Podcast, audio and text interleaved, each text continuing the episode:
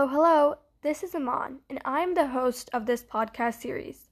This podcast series will touch on the effects of burnout.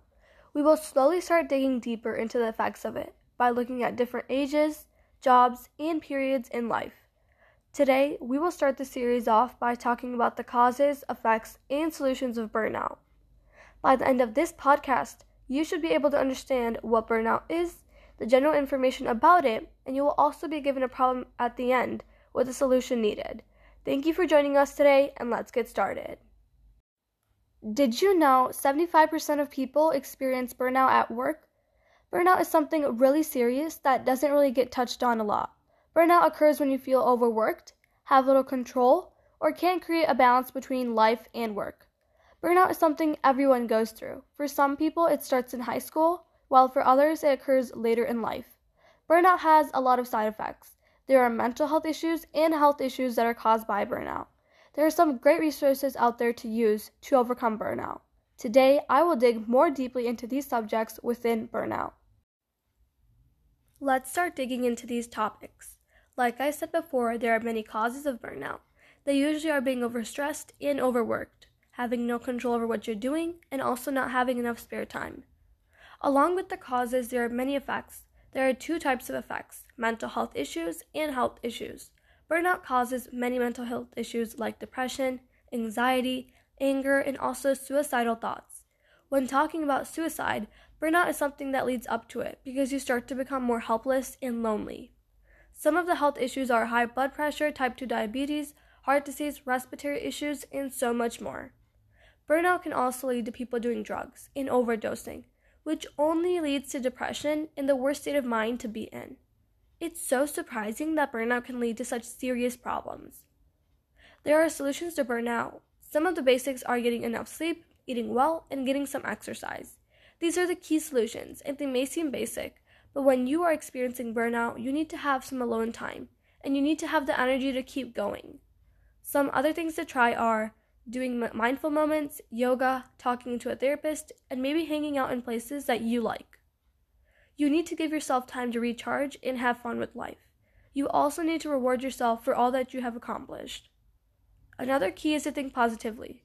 Positivity is something that will motivate you and help you stay away from depression and suicide. Thinking positive when you're experiencing burnout is very hard, but when you think negative, it will only make it worse. These were some of the causes, effects, and treatments of burnout. Hopefully, you can use this information as helpful or as future advice, and maybe even help somebody going through burnout. Now it's time to put you to the test. You will be given a scenario and will be asked to provide a solution. Let's start with the scenario.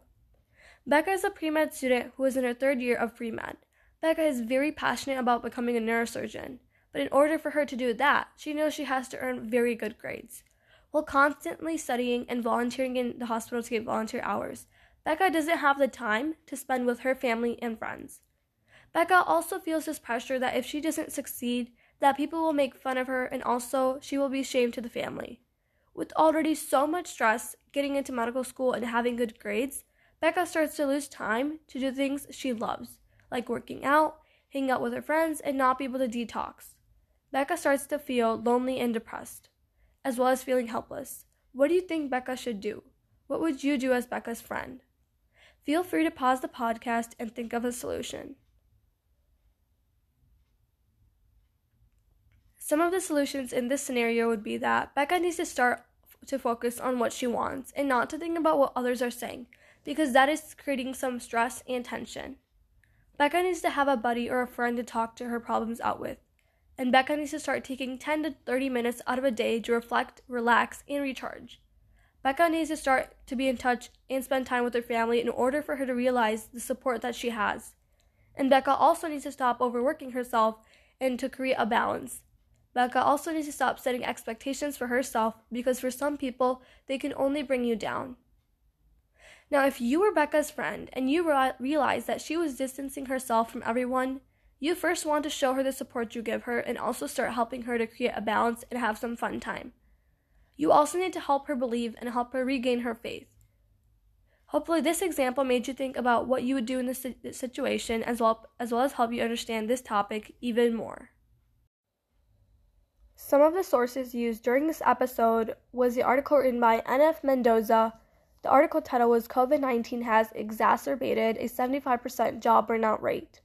The second source was Workplace Burnout Causes, Effects, and Solutions. And the last source or article was a article written by Elizabeth Grace Saunders, Six Causes of Burnout and How to Avoid Them. Thank you for joining us today. I hope you learned some general information about burnout. Next time, we will be exploring burnout occurring within high schoolers and undergraduates and the effects on them. Until then, have a great day and adios.